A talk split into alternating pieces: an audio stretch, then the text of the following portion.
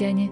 Možno máte podobnú skúsenosť, že deti, ak sú na dedine, sú pokojnejšie, zahrajú sa s domácimi zvieratami a až tak veľmi ich to neťahá k počítačom či k mobilom, ako ich rovesníkov v meste. Tento jav nám priblíži jeden z našich dnešných hostí, pán Juraj Šúst.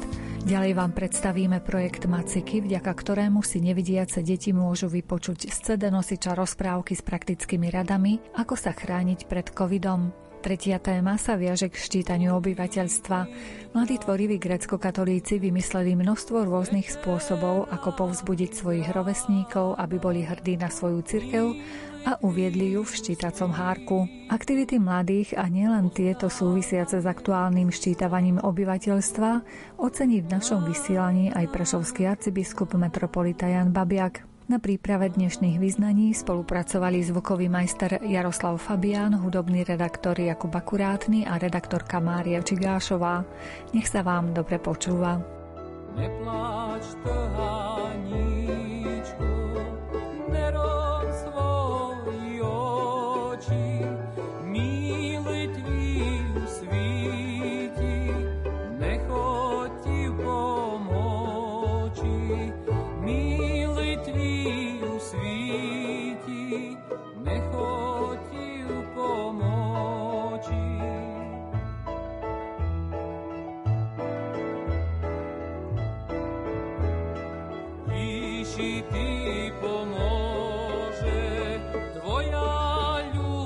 Pán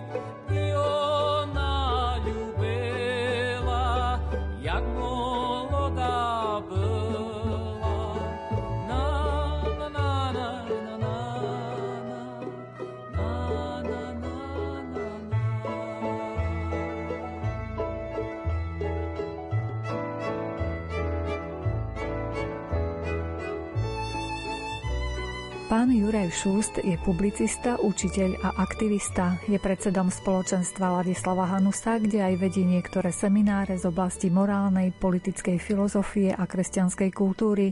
Stojí za festivalom Bratislavské, respektíve Košické Hanusové dni. Zapája sa do občianských aktivít, najmä v oblasti pro-life. Na online konferencii Svitá na lepšie časy, ktorú pripravila iniciatíva Kresťan na vidieku, vystúpil so zaujímavým príspevkom Technokultúra versus sen o živote v súlade s prírodou. Žijeme v dobe, kedy sa kultúra oddelila od prírody. Kultúra to sú divadlá, kina, galérie, kluby a príroda to je les, jazero, polia, lúky. Toto rozdelenie je nešťastné. V skutočnosti kultúra zahrania tak životné prostredie, ako aj medziludský svet. Výsledok tohto rozdelenia je, že sme handicapovaní v mnohých ohľadoch tak v chápaní našej telesnosti a fyzického sveta. Sme mľandraví, úzkostliví o naše zdravie a neistí v kontakte so svetom prírody, ako aj s inými ľuďmi mimo virtuálneho sveta. Ale sme handicapovaní aj ohľadom duchovného sveta. Náboženstvo sme vytesnili a je pre nás, mestských ľudí, čoraz abstraktnejšie a nepochopiteľnejšie. Dôvodom tohto rozdelenia kultúry a prírody je podľa mňa emancipovanie kultúry od náboženstva, ktoré sa v Európe začalo už pred osvietenstvom, ale teda po osvietenstve vyvrcholilo tým, že náboženstvo vlastne takmer kompletne odstradnilo z verejného života. Ako môžeme vidieť aj dnes na tom, ako sa prezentuje napríklad Európska únia. Kresťanstvo chápe svet ako stvorenie, ktoré je vo svojej podstate niečím dobrým. Svet teda odkazuje na stvoriteľa. Človek, ktorý je svojim rozumom schopný chápať zmysel vecí a pomenovávať skutočnosť, vníma stvorenie, svet ako Boží dar, o ktorý sa treba starať a rozvíjať ho. Sekulárny človek, však ktorý náboženstvo škrtá, svet chápe jednoducho tak, ako je, ako zložitý a komplexný jav, a keď ho má vyjadriť k syntéze, tak sa namiesto náboženstva uchýli najskôr k fyzike či biológii. Svet je pre sekulárneho človeka v konečnom dôsledku vesmír, Zem aj s ľudskou kultúrou sú súčasťou vesmíru. Ak by chcel byť viac za filozofa, tak bude mať nutkavú túžbu skoznúť k fyzikalizmu a mentálne fenomény ako inteligenciu, umenie, náboženstvo, reč a podobne, sa bude snažiť vysvetľovať fyzikálne a zároveň evolučne. Svet to je hmota, priestor, čas, mikročastice. A v prípade ľudskej kultúry ide o evolučný proces, kedy sa z nižšieho a jednoduchšieho ako si náhodne vyvinulo väčšie a komplexnejšie až na úroveň človeka. Náboženský a sekulárny človek, a to je posledný taký odstavec k tejto téme, o dôvodoch, prečo sa oddelila kultúra od prírody. Náboženský a sekulárny človek sa teda pozerajú na svet inak. Náboženský človek pochopiteľne má túžbu svet zachovať a rozvinúť, však ho dostal do daru, chce zúročiť dar, kým sekulárny človek pozera na svet viac ako na materiál, s ktorým môže manipulovať, aby si tak spríjemnil, uľahčil či zjednodušil život. Náboženský človek chce poznať, aby mohol spolupracovať, sekulárny človek chce spoznať, aby mohol manipulovať a vládnuť. Toľko k emancipovaniu kultúry od prírody. Náboženstvo bolo tým, čo spájalo prírodu aj človeka do jedného harmonického celku. Súčasná kultúra však prírodu poníma ako niečo, čo je v opozícii človeku a ľudskej kultúre. Otázka, ktorej sa chcem v tomto svojom zamyslení venovať, je aj otázka taká osobná, aj otázka, ktorú riešime ako rodina spoločne. Ako možno žiť kresťanský život v sekulárnom svete? To je vo svete, ktorý oddelil prírodu od kultúry a tým vlastne človeka, navzdory svojim zámerom ho oslobodiť, človeka skôr handicapoval. Túto otázku riešia mnohí, známa aj na Slovensku je kniha od Roda Drehera Benediktova voľba, ktorá apeluje na to, aby kresťania úmyselne vytvárali kresťanské komunity. Pretože v dnešnej spoločnosti už nie je prítomný kresťanský duchovný ekosystém. Dreher nerieši až tak vzťah vidiek mesto, ako skôr prítomnosť iných kresťanov. Benediktova voľba sa dá žiť aj uprostred veľkomesta, ako aj na vidieku. S Drejerom súhlasím, ale dodávam, že na vidieku je to z jedného hľadiska ľahšie. Je to ľahšie v zmysle väčšieho kontaktu s prírodou. Chcem však hneď uviesť, že nie je môjim cieľom nejaké odtrhanie sa od spoločnosti. Istá autonómnosť kresťanskej komunity je kvôli tomu, aby mohlo existovať prostredie, nejaká oáza, kde by sa kresťania mohli formovať ako kresťania aby následne mohli byť kvasom pre celú spoločnosť. Evangelizácia ostáva črtou kresťanského života. Každopádne by som chcel ale uviesť pár úvah, prečo vnímam úmyselné rozhodnutie pre život vo väčšom kontakte s prírodou za nápomocné k tvorbe autentickej kresťanskej kultúry a teda k formácii kresťanského života i prežívaní kresťanského života. Prvý dôvod je jednoduchý a trochu aj banálny. Je to prospešné pre naše zdravie, fyzické aj psychické. Nejdem túto tézu zdôvodňovať, beriem to tak, že je to všeobecne príjmané ako fakt. A predsa väčšina ľudí, tak najmä v mestách, tento fakt vo svojich životoch prakticky ignoruje. A zda preto, že to berú ako životnú nevyhnutnosť kvôli práci, škole, teda život v mestách um, ako životnú nevyhnutnosť kvôli práci, škole, známym, pretože vlastne sú na toto prostredie zvyknutí, alebo preto, že tak jednoducho vyrástli. Dôsledkom sú alergie, obezita, depresie a riešením sú lieky, fitness centra či psychologické poradne. Samozrejme trochu zjednodušujem. Väčšina ľudí toleruje život v prostredí, ktorý nie je celkom priaznivý pre naše zdravie, alebo v tom už vôbec nevidí žiadny problém. Výsledkom je však duševná a fyzická krehkosť, ktorá vedie k tomu, že sa už nespoliehame na naše vlastné zdroje a sily, ale upíname sa k medicíne, k meskej infraštruktúre a štátu. Ja mám kam ísť, keď šedivý fádny breh mi úzky obzor zacloní. Veď viem, kde mám tie láskavé krídla striech a náruč listivých jabloní. Tie domce tvonili stále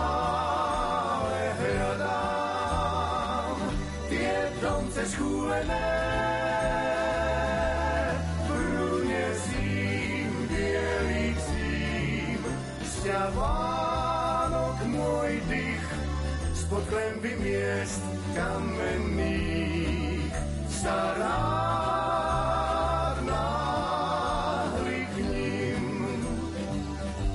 tie domce tvonili.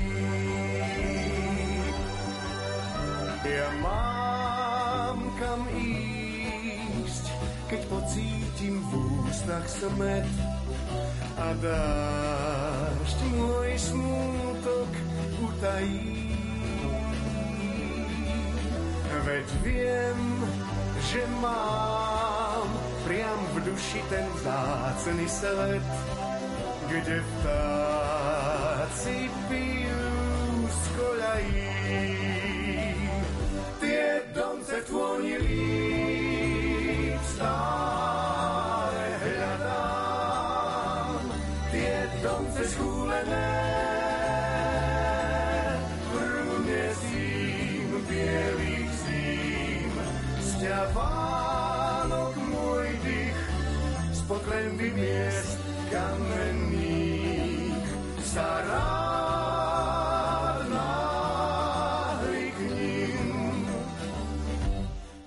Domce tvonili.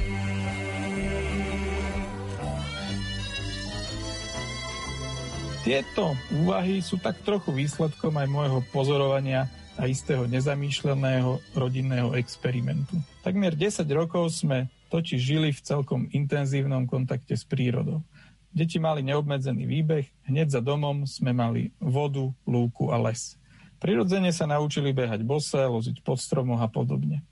Taktiež sa stalo, že niekoľko rokov sme mávali problém s kúrením a nechtiac u nás bývalo pomerne chladno aj v dome, vnútri. Výsledkom je, že my, ale aj naše deti, a najmä naše deti, sú na prvý pohľad otužilšie než väčšina ostatných. A tiež sa im zatiaľ vychýbajú choroby. Skrátka celkovo sú fyzicky, ale zdá sa mi, že aj duševne v niečom zdatnejšie než väčšina ich rovesníkov. Prvá lekcia z vlastnej skúsenosti je teda táto. Život vo väčšom kontakte s prírodou, hoc v niečom drsnejší a na prvý pohľad nepríjemnejší, rozhodne, alebo ťažší skôr, nie taký pohodlný, rozhodne prospieva fyzickému a duševnému zdraviu. Táto lekcia sa mi potvrdzuje aj po tom, čo už druhý rok bývame na inom mieste, kde je kontakt s prírodou menší. Deti sú nepokojnejšie, náladovejšie, melancholickejšie. Samozrejme, snažíme sa to kompenzovať, ale už to nie je celkom ono. Druhý dôvod sa týka duchovného alebo náboženského života. Náboženstvo pokrýva cieľ ľudského života.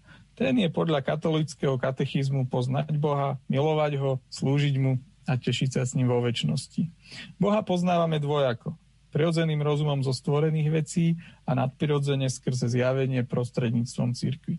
Nadprirodzené poznanie zviery je samozrejme dokonalejšie, ale to vôbec neznamená, že aj prístupnejšie. Je potrebný aj prirodzený rozum. Ten nám vie povedať o Bohu dosť veľa. V prvom rade, že existuje, že tu ako stvoriteľ mimo vesmíru, že je autorom tak prírodných ako aj morálnych zákonov, že svet je dobrý, aj keď sa v ňom niečo pokazilo, lebo je v ňom prítomné aj zlo, to sa však netýka Boha, ktorý je dokonalý a tak podobne. Keď však človek žije v meste a je ponorený do súčasnej kultúry, je pre neho ťažšie spoznať a uznať našepkávaniam rozumu.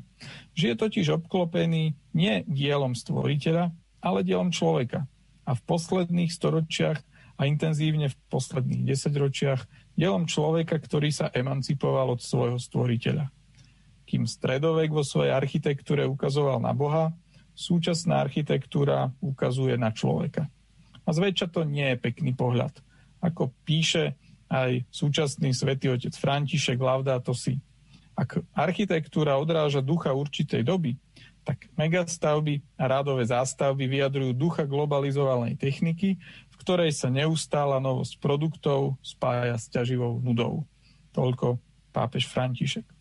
Prostredí dnešných miest, v prostredí nám známych socialistických panelákových sídlisk, človek vidí až príliš často skôr biedu ľudských projektov a zámerov, ktoré sa usilovali v prípade socializmu úmyselne, v prípade kapitalizmu neúmyselne, o normalizovaný socialistický či liberálno-kapitalistický model človeka. V oboch modeloch je to človek, ktorý žije odtrhnutý od prírody, od svojich rodinných, kultúrnych a náboženských koreňov toto prostredie formuje človeka skôr materialisticky, ako bytosť, ktorá potrebuje niekde bývať, niekde nakupovať, niekde pracovať, ktorá potrebuje byť pripojená na kanály konzumnej zábavy. Skrátka, deformuje človeka ako bytosť, ktorá je skôr konzumistickým živočíchom. V žiadnom prípade nie homo religiosis. Naopak, kontakt s prírodou dáva človeku rozmer sledovať život, ktorý on sám nevytvoril, ale ktorému môže porozumieť a nechať sa ním fascinovať. Človek vníma, že sa napríklad striedajú ročné obdobia. Vníma, že existuje akýsi poriadok, ktorý existuje nezávisle na ňom a do ktorého aj on patrí. Aké rozdielne musí byť prežívať liturgický rok uprostred mesta a na vidieku v kontakte s prírodou. Príroda v liturgii sa stáva symbolom pre vieru, a tým sama aj kultúrou. Adventná svieca na polosamote s obmedzenou elektrikou je plnším symbolom blížiaceho sa narodenia spasiteľa ako adventná svieca v meste, kde non-stop svietia pouličné lampy. Také kantrové dni už pre mestského človeka, teda kantrové dni, kedy by sme mali ďakovať za úrodu, už pre neho nehovoria vôbec nič. Ale problém je hlbší. Mestský človek 21. storočia už iba čisto akademicky chápe biblické metafory o viniči a vinohradníkovi, o kvase, o horčičnom zrnku, o úrode. Veľmi dobre o tom písal Fabrice Hadžač vo svojej knihe Ako dnes hovoriť o Bohu. A ja by som k tomu dodal ešte toto. A keď sa nám spasiteľ daruje pri Svetej Omši pod spôsobmi chleba a vína, tak dnešný človek nevníma v tomto výbere nič špeciálne. Nevníma, že chlieb a víno a zda najlepšie symbolizujú prvotiny plodov zeme, ktoré dovedie alebo dovádza k dokonalosti práca ľudských rúk. A v tomto zmysle predstavujú vrchol ľudskej kultúry. A vrcholom sú okrem iného aj preto, lebo to, čo je nevyhnutné pre časnú existenciu, pokrm a nápoj, sa premienia na pokrm a nápoj pre väčší život, teda na telo a krv Krista. Pre mestského človeka by však kniaz kľudne mohol namiesto chleba a vína premieňať ho z pizza štangle a kofolu originál. Veď pre mestských ľudí je prácou ľudských rúk zobrať chleba z regálu do nákupného košíka a podobne je to aj s nápojmi, či už alko alebo nealko. Pre mestského človeka skrátka potraviny vyrastajú v supermarketoch a existenciu priemyselných fariem a odchovov síce predpokladá niekde na pozadí, ale úspešne ju vytesňuje zo zorného uhla, pretože podmienky um, v týchto zariadeniach by mohli kaziť radosť z nakupovania a z konzumovania. Druhú časť filozofickej úvahy Juraja Šústa na tému Kultúra versus príroda si môžete vo vyznaniach vypočuť o týždeň. Každý rok, každé leto beriem svoj starý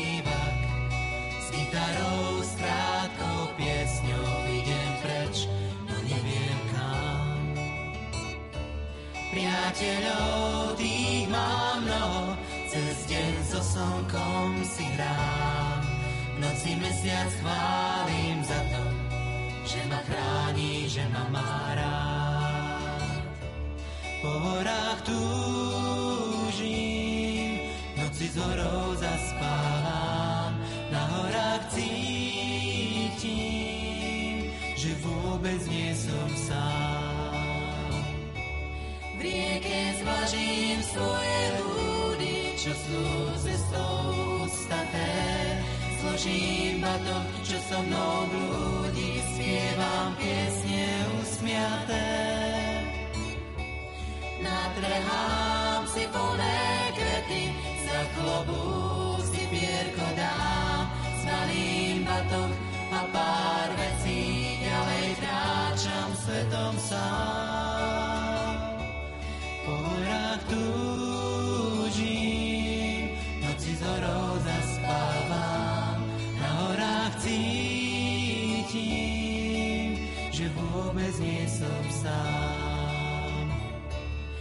Každý večer pri ohníku poďakujem za ten deň, čo som prežiť mohol šťastný, že ten večer sláviť smiem. Keď si líham pod konáre, prosím Boha o ten sen, v ktorom lesy rieky stráne, ostanú vždy tajomné. Po horách túžim, noci z horou zaspávam, na horách cítim, že vôbec nie som sám. Po horách túžim, noci z horou zaspávam, na horách cítim, že vôbec nie som sám. Združenie FEMAN v priebehu uplynulého roka v rámci projektu Maciky vydalo CD nosič s rozprávkami o prevencii pred nákazou covidom. Rozprávky sú určené predovšetkým pre zrakovo postihnuté deti, ku ktorým sa tieto praktické informácie dostávajú ťažšie. Projekt sa zrealizoval v spolupráci so Slovenskou knižnicou pre nevidiacich v Levoči. K mikrofónu sme si pozvali riaditeľa FEMANu Eduarda Buraša. Projekt sa začal realizovať vtedy, keď začala korona, alebo začal koronavírus. A my sme, tu sme mali plánovanú aktivitu a to je úvodná konferencia. A keďže skutočne žiaden zmysel nám nedalo urobiť konferenciu, keďže každý šiel rúška, každý hľadal nejaké dezinfekčné prostriedky, každý mal úplne iné starosti, než niekde sa zúčastniť na konferencii, spúšťal sa home office, ľudia nevedeli, čo v podnikaní, nevedeli ako, nevedeli kde, nevedeli s kým, tak ďalej. No a my sme požiadali ministerstvo spravodlivosti o zmenu rozpočtu z hľadiska toho, že sa nám dalo vhodnejšie miesto úvodnej konferencie zakúpiť za tie peniaze dezinfekčné prostriedky, ochranné rúška a rozdať ich našim partnerom v projekte, čo sa nám aj chvála Bohu podarilo, pretože tá zmena prišla a my sme zabezpečili tie dezinfekčné prostriedky, aj sme ich už rozdávali. V rámci toho sme napríklad zakúpili stojan pre dezinfekciu, ktorý je umiestnený a slúži návštevníkom knižnice pre mládež mesta Košic na Kukučinovej ulici. To znamená, je tam napísané, že je to jeden z výsledkov projektu a druhej strane navštevujú bežní košičania obyvateľia mesta návštevníci. To znamená, že vidia, môžu sa aj takto dotknúť tohto projektu. Čo sa nám ešte podarilo na začiatku a čo je možným výsledkom je to, že sme vydali v spolupráci s Slovenskou knižnicou pre nevidiacich Mateja Hrebendu v Levoči CD nosič, ktorý je prvým nosičom na Slovensku pre nevidiacich a slabozrakých a tento CD nosič zahrňa v sebe tri publikácie, ktoré sú tam nahrané, načítané. Načítali ich e, herci z Košic a Strebišova priamo v knižnici. A tie publikácie majú názov, autorkou je prvou je Vanda Gabrišová, je to Bublina o koronavíruse s deťmi, kde deti sa prostredníctvom textov a ilustráciách dozvedia o problematike vírusov a aj o tomto novom koronavíruse SARS-CoV-2. Ďalšou publikáciou je Helen Patuk, Môj hrdina si ty, kde postave hrdinu, ktorú číta rodič, opatrovateľ, zdravotný pracovník alebo učiteľ deťom, sa deti dozvedajú prostredníctvom činom o tom, že vlastne ako predchádzať tomuto koronavírusu a tou poslednou publikáciou je rozprávanie o koronavírusu, kde si nevidiaci môžu počuť krátky rozhovor s mami Serou, ktorá vysvetľuje cere vlastne ako predchádzať týmto neduhom, ako si mať ruky, ako mať odstup od ľudí, s ktorými sa stretáva a myslím si, že je to veľmi zaujímavá pomôcka, zvlášť v tejto dobe, keďže si zoberme, že deti boli doma, neboli v školách a hovoríme o zdravých deťoch a čo deti, ktoré majú handicap. Možno sa to niekomu zdá čustné, my sme na sociálnych sieťach dali informáciu o tom, že sme vydali tú publikáciu, veď my nemáme čo skrývať, ale boli také nejaké odozvy na to, že na čo to robíme, prečo to robíme, aký to má zmysel. A ja sa pýtam, a prečo by sme to neurobili, veď tie deti nemôžu za to, že sú postihnuté zrakovo a k tomu ešte na nich bije korona z každej strany a k tomu sú sociálne možno odkazaní a k tomu nemôžu si dovoliť cestovať. A to nebola myšlienka z mojej hlavy, ale to bola myšlienka pani riaditeľky Múdrej, riaditeľky špecializovanej spojenej školy internátnej pre slabozraké aj neviacej deti v Levoči, ktorá volá pán Buraš. Čo keby sme v rámci projektu urobili to, že by sme tu na, u nás v Levoči, v Slovenskej knižnici pre nevidiacich Matia Hrebendu, vydali jeden CD nosič, ktorý by sme mohli odozať deťom, ktorí idú domov na prázdniny. Ako jednak nielen odmenu, ale aby sa trošičku oboznávali s tým. A potom aj tým, ktorí nemôžu k nám prísť, pretože mali by sme to knižnica, si to vedia vypožičať a cez prístupové kódy Slovenskej knižnice Matia Hremendu vedia si to stiahnuť. No a viete, od, od skutkov k činu boli dva týždne. A za dva týždne, keď sme sa stretli, potom som sa spojil s pánom riaditeľom, medzi tým som bol v Nemecku pre pomôcky pre nevyhodnené deti, ktoré sme potom následne rozdali. Tak vyšiel CD nosič a pred prázdňanami sa to CD rozdalo. A rozdalo sa tak, že máme rozdaných zhruba 60 kusov, 40 kusov sa nachádza ešte tu nás, u nás v našej kancelárii, pretože my sme každému jednému partnerovi, ktorý je v projekte CD odovzdali. Poviem vám príklad, že keď som bol odnes CD nosič v Remeckých Hámroch, v Centre pre deti a rodiny, tak nám pani vedúca sociálneho úseku povedala, že viete, pán Bož, vy sa neviete predstaviť, ako to pomôže našim pedagógom v rámci voľnočasových aktivít, kedy my musíme naplňať program pre nich a niekedy nevieme, že čo. A toto je vhodná pomôcka, pretože tie deti vedia si to vypočuť, vieme o tom rozprávať a tak ďalej. No tak sme to dali v Levoči, sme nechali zhruba 40 kusov, dali sme do Sobraniec, respektíve do Remeckých Hamrov, dali sme potom do knižnice pre mládež mesta Košice. Máme tu na knižnicu Nezabudka, ktorá je pre handicapovaných, ktorá je bezbariérová a nachádza sa na mestskej časti Košice Západ. No a čas sme nechali na školský rok, čas sme nechali aj v, v knižnici priamo ako vo vypočičovni v, v Levoči. No a tieto ostatné kusy budeme používať pri našich tvorivých dielniach a pre tých, ktorí to potrebujú. A Unia nevidiacich Slovenská krajské stredisko v Košiciach, tam sme v kontakte s pani vedúcou, pani Zuzanou Mihaliovou, takisto im sme odovzdali. To znamená, že tí členovia, ktorí vedia o tomto CD nosiču, tak si ho môžu kľudne vypožičať a môžu ho použiť pre svoje účely. Tatino, prečo nie sme často vonku? Už nebaví ma na balkóne stáť. Tatino, prečo zavreli nám škôlku? Chcem sa znova s kamarátmi hrať. Vieš, ono to nie je také ľahké. Prišiel ku nám vírus ďaleka Všetko sa späť vráti po prestávke. Keď zem nájde lásku človeka, Poďme všetci spolu tlieskať.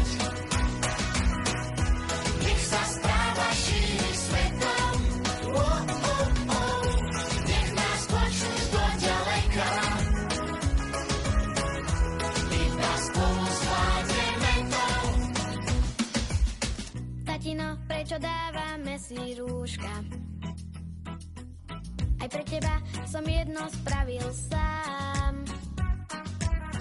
aj keď nám v nich odstávajú ušká. Vďaka ním sa úsmev vráti k nám. Tatino, kedy objímeme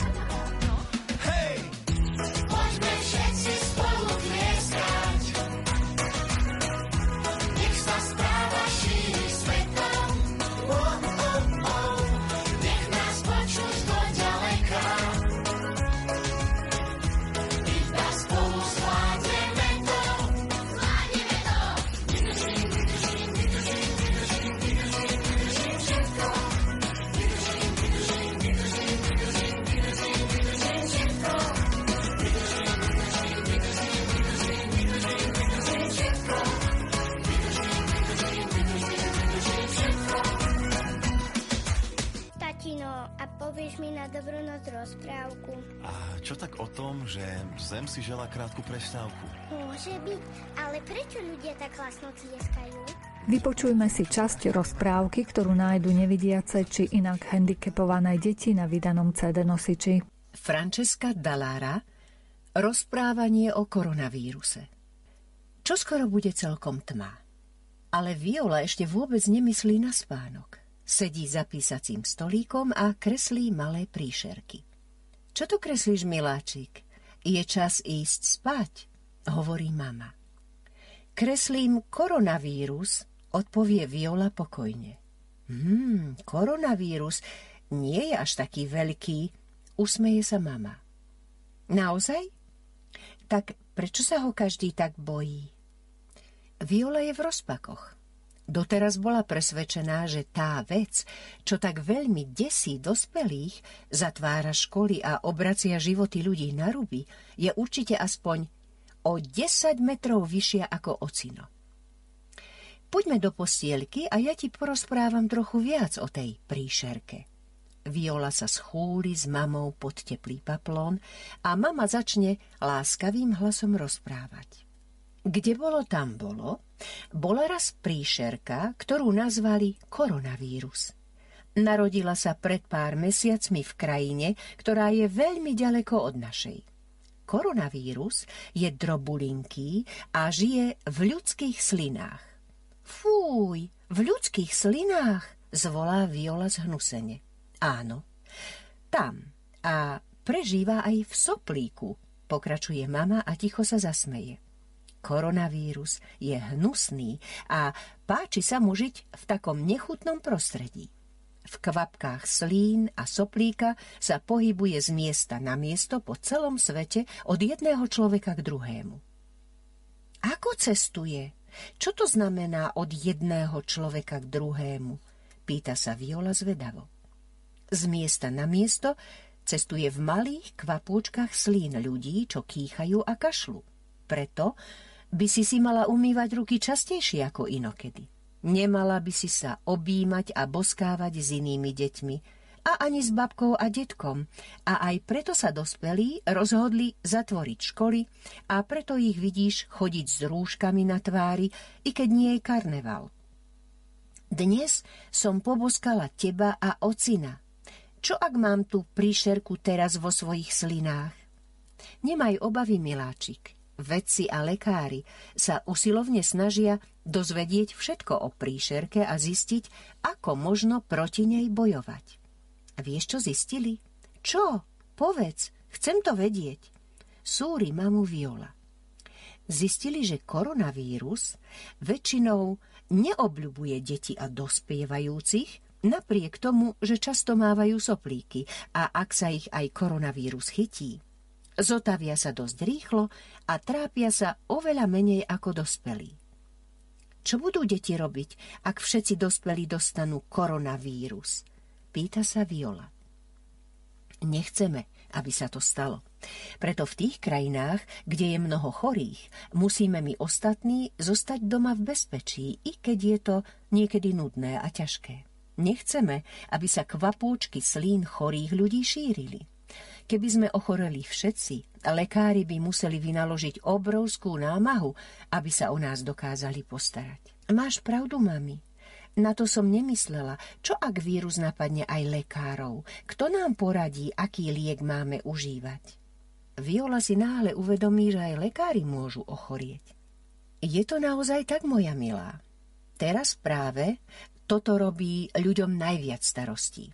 Treba liečiť chorých a pokúsiť sa zastaviť tú príšerku, aby sa nám tu nepotulovala a mala by si vedieť ešte niečo. U niektorých ľudí ochorenie prebieha mierne. Majú kašel, teplotu, ale po niekoľkých dňoch, ak užívajú správne lieky, sa cítia znova lepšie.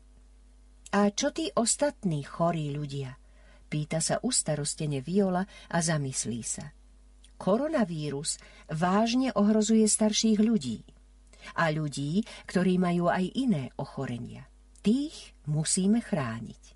Keď našich poslucháčov zaujalo to CD, ktoré je pre nevidiace deti, ako sa môžu rodiny, ktoré majú nevidiace dieťa, dostať k tým informáciám? Lebo zdajú sa mi veľmi praktické, ktoré sú tam nahovorené cez nejaké knižnice alebo cez nejaké organizácie. Tí partneri, ktorí sú nami v projekte, oni majú svoje CD k dispozícii, to znamená, že môžu sa obratiť či už na knižnicu pre deti a mládež mesta Košic, alebo na Uniu slabozdaky nevidiaci v Košiciach, alebo na Spojenú školu internátum pre slabozdaky nevidiace deti v Levoči, alebo na Slovenskú knižnicu pre nevidiacich Mateja Hrebendu v Levoči.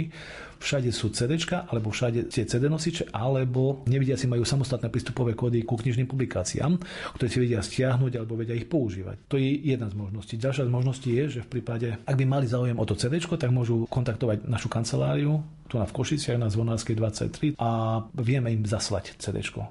My sme to nedistribuovali do všetkých knižníc, ale iba do tých, ktorí sú partnermi v našom projekte.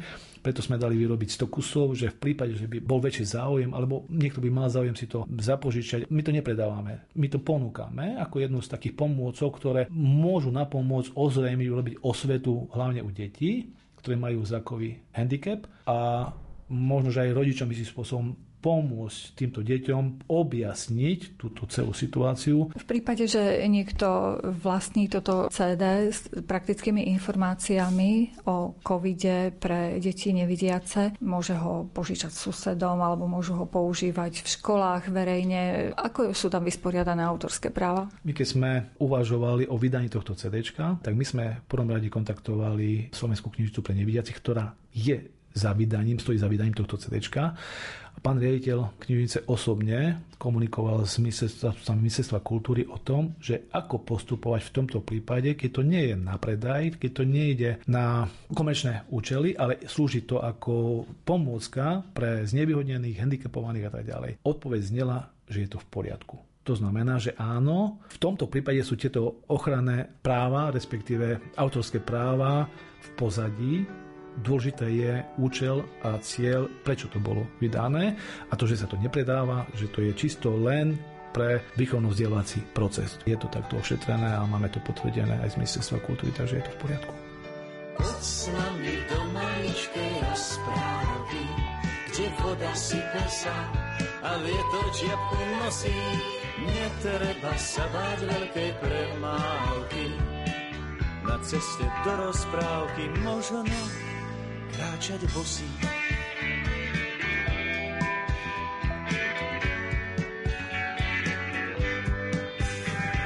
Sem totiž málo kto len zablúdi, veď kráčať do rozprávky nie je seriózne, nie taká cesta nie je pre ľudí, čo kotrmelce majú radi iba vo sne.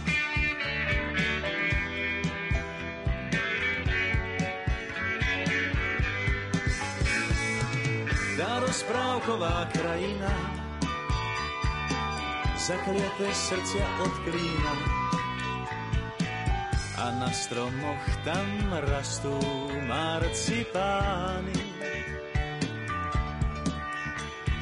V tej krajine sa dostane a všetko je v nej rozmarné. Tam po zlé slovo nik sa neporaní.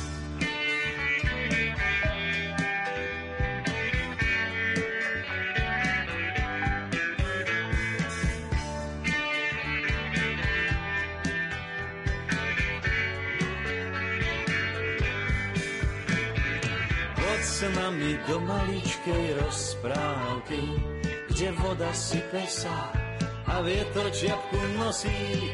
Nemusíš sa báť veľkej premávky, na ceste do rozprávky možno kráčať bosí.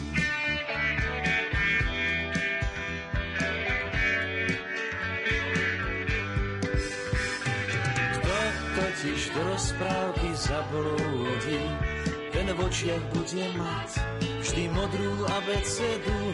Poď táto cesta je len pre ľudí, čo sa ruky sa radi s rozprávkami vedú.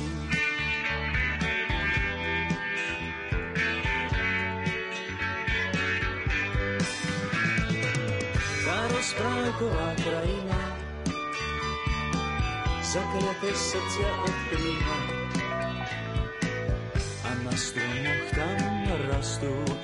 marcipány. V tej krajine sa nestárne a všetko je v nej rozmarné. Tam o zlé slovo nik sa neporaní.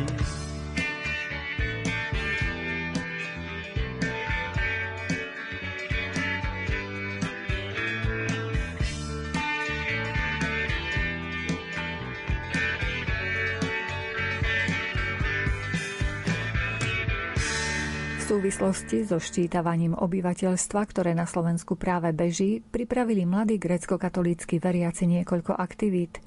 Ich cieľom je povzbudiť svojich rovesníkov, aby sa prihlásili k svojmu vierovýznaniu. Ide o hashtag na profilovej fotke na sociálnej sieti, heslá na jednotlivých stránkach či krátke videofilmy. Všetky tieto prejavy sympatií mladých ľudí k svojej cirkvi pozitívne vníma aj prešovský arcibiskup metropolita Jan Babiak. Tak predovšetkým chcem povedať, že v Jeskovej voli máme Centrum pre mladých a v tomto centre funguje dvojročná škola, kde sa formujú animátori. Je to akreditovaná ministerstvom a som veľmi vďačný za týchto mladých ľudí, ktorí najprv sami prešli cez to centrum ako deti alebo ako tínejdžeri a potom si uvedomili, že dosť veľa dostali, že to treba aj dať ďalej, vrácať takže budú slúžiť ďalším mladým a poviem, že ani si neviem predstaviť prácu s mladými bez týchto animátorov. Veľmi, veľmi som im za to vďačný, zaviazaný a teším sa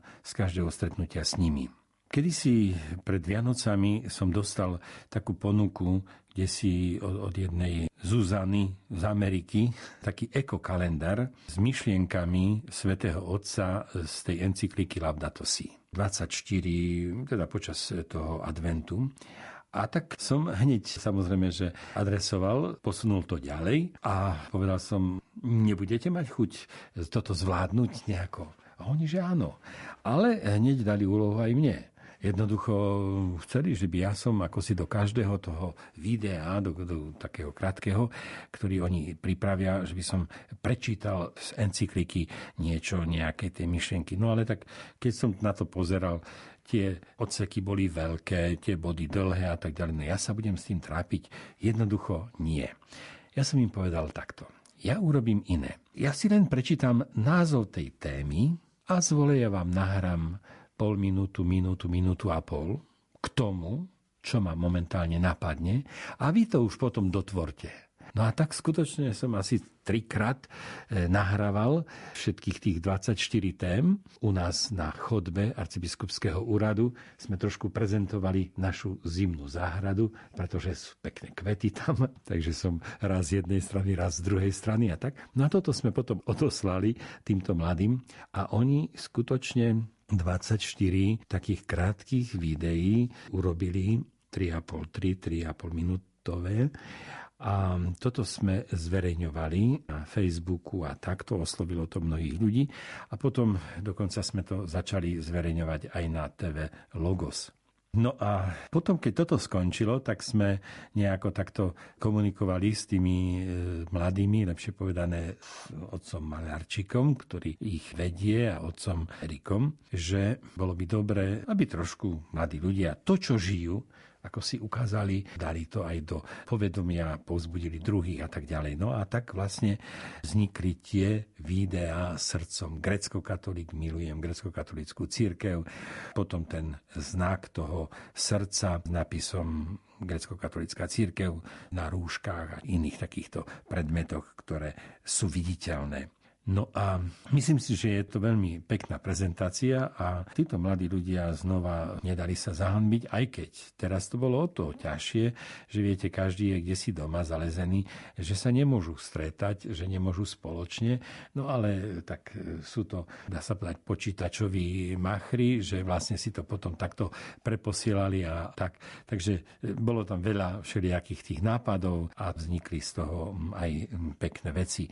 Mňa tak veľmi upútalo, že vlastne začiatok takej prezentácie je stĺkotom srdca ako udiera, si človek uvedomí, že, že vlastne mám srdce a bije mi. A tým, že mi bije, tým žijem. A bije mi prečo? Lebo to pán Boh chce. A bije mi, keďže som grecko-katolík, aby som ako grecko-katolík, čo si v tomto svete urobil, prezentoval a tak ďalej. No a potom tie videá prebrali aj od Košickej eparchie. Oni mali také logo Verím, teda som. Tiež také pekné a tak vlastne tí mladí urobili niekoľko tých videí. Myslím si, že sú také oslovujúce. No a mladí ľudia sa dnes dorozumievajú práve cez tie Facebooky a cez všelijaké tie sociálne siete. Samozrejme, že nejde tu o nejaké dlhé veci, lebo dnešný človek je taký, že chce všetko rýchlo, krátko a ďalej a nechce ako si počúvať nejakú vec dlho. No ale je to také trefné, tak ja sa tomu len teším.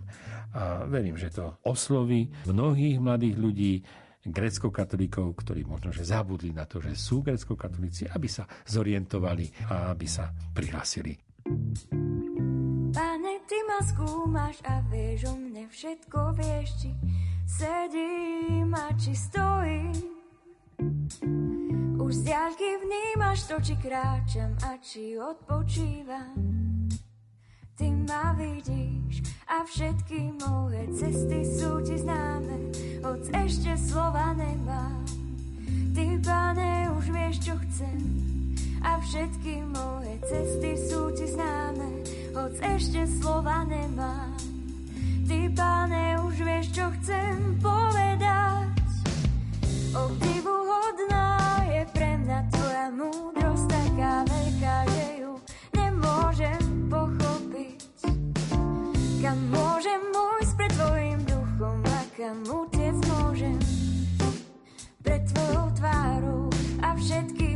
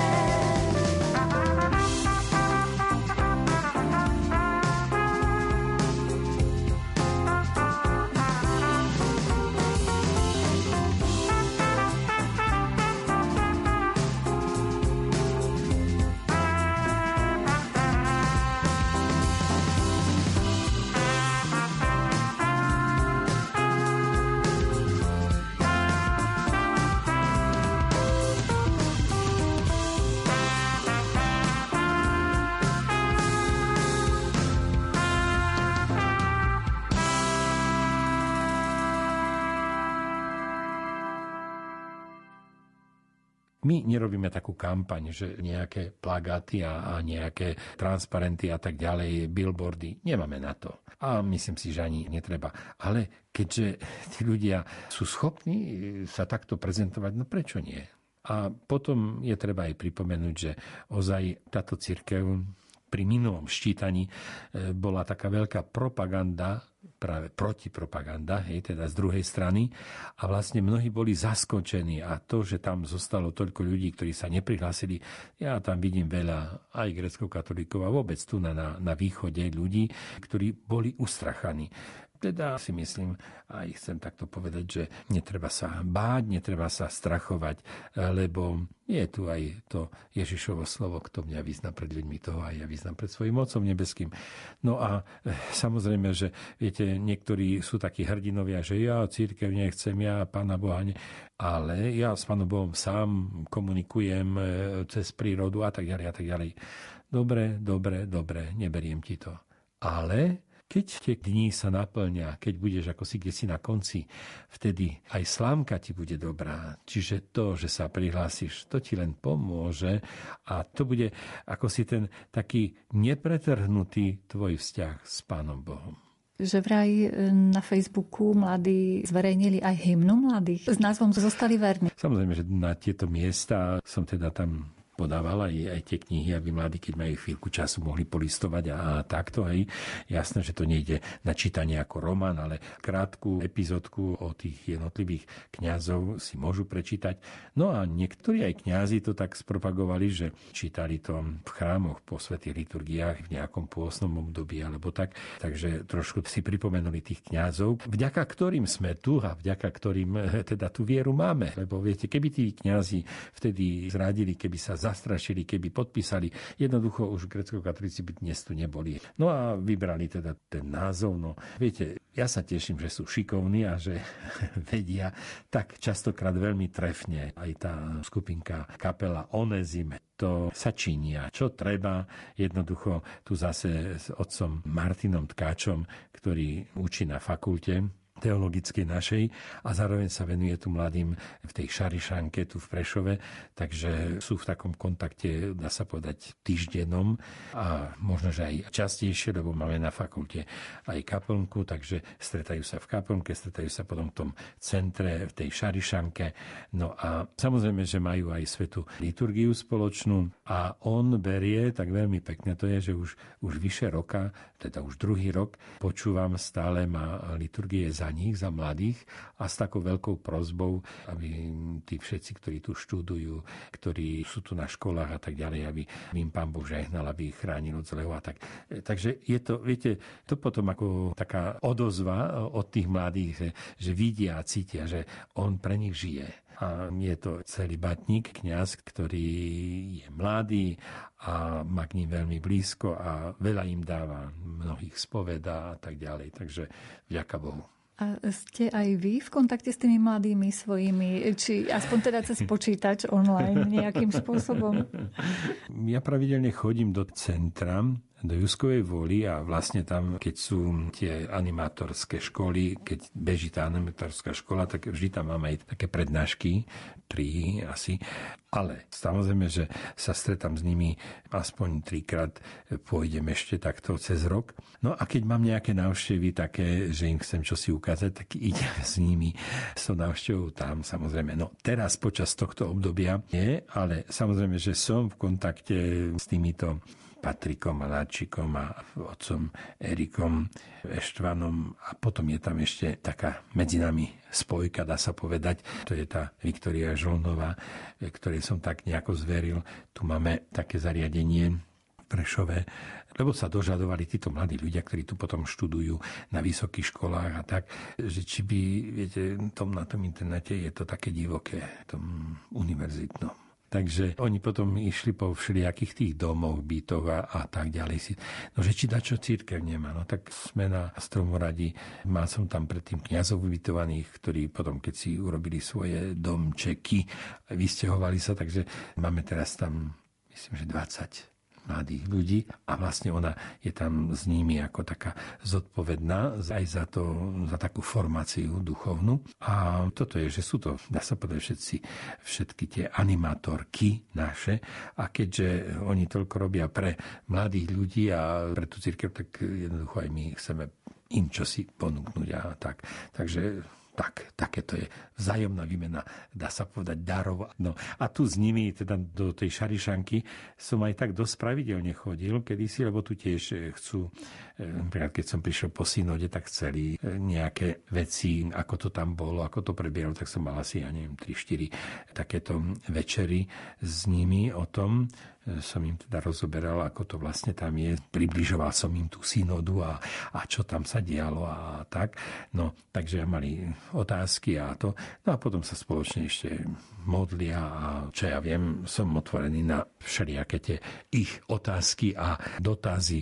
Ochotne im odpoviem. No a potom sa stretám s nimi samozrejme v katedrále, keď je tam, myslím, že útorok e, tá sveta liturgia za nich, takže prichádza teda, teda otec Martin, on slúži, no a ja tiež nechcem slúžiť sám v kaplnke, biskupskej. To len z takých výnimočných dôvodov slúžim sám, ale ináč veľmi rád slúžim akože spoločne. E, teda aj keď teraz bez veriacich, ale spoločne, že sme tam traja, štyria kňazí, e, no tak aspoň takto. No takže keď nebol ten lockdown, tak e, vlastne tí mladí aj doprevádzajú tú liturgiu, aj da čo zaspievajú s gitárou a tak. No proste sú života schopní. Takže to ma teší. Relácia vyznania už o chvíľu odovzdá štafetu ďalším programom Rádia Lumen. Vypočuť si ju môžete ešte raz v repríze v sobotu o 14. hodine. Lúčia sa s vami jej tvorcovia Jakub Akurátny, Jaroslav Fabián a redaktorka Mária Čigášová. Ďakujeme vám za pozornosť a želáme vám pekný deň. Hĺbka si dláždi cestu cez ľudské rany cez ľudské detstva skúša a nevie prestať z milosrdenstva. Chcem opäť čerpať. Ak je to len výška, nebojím sa jej, nech ma dvíha hore, ak je to len výška, nebojím sa jej, nebojím sa jej. Ak je to len dno, tak odraziť sa chcem, vidieť ponad zore. Ak je to len dno, tak odraziť sa chcem z celej sily mojej.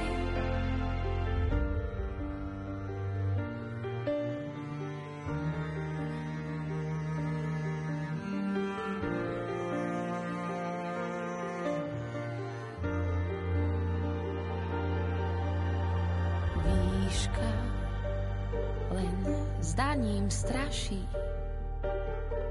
A kto sa zľakne, nezistí veľa. Zblízka nechá sa zdieľať pre všetkých ďalších, ktorí ju našli. Oh, oh, oh. Je to len výška, nebojím sa jej, nech ma dvíha hore. Ak je to len výška, nebojím sa jej, nebojím sa jej. Ak je to len dno, tak odraziť sa chcem, vidieť ponad zore. Ak je to len dno, tak odraziť sa chcem z celej duše mojej.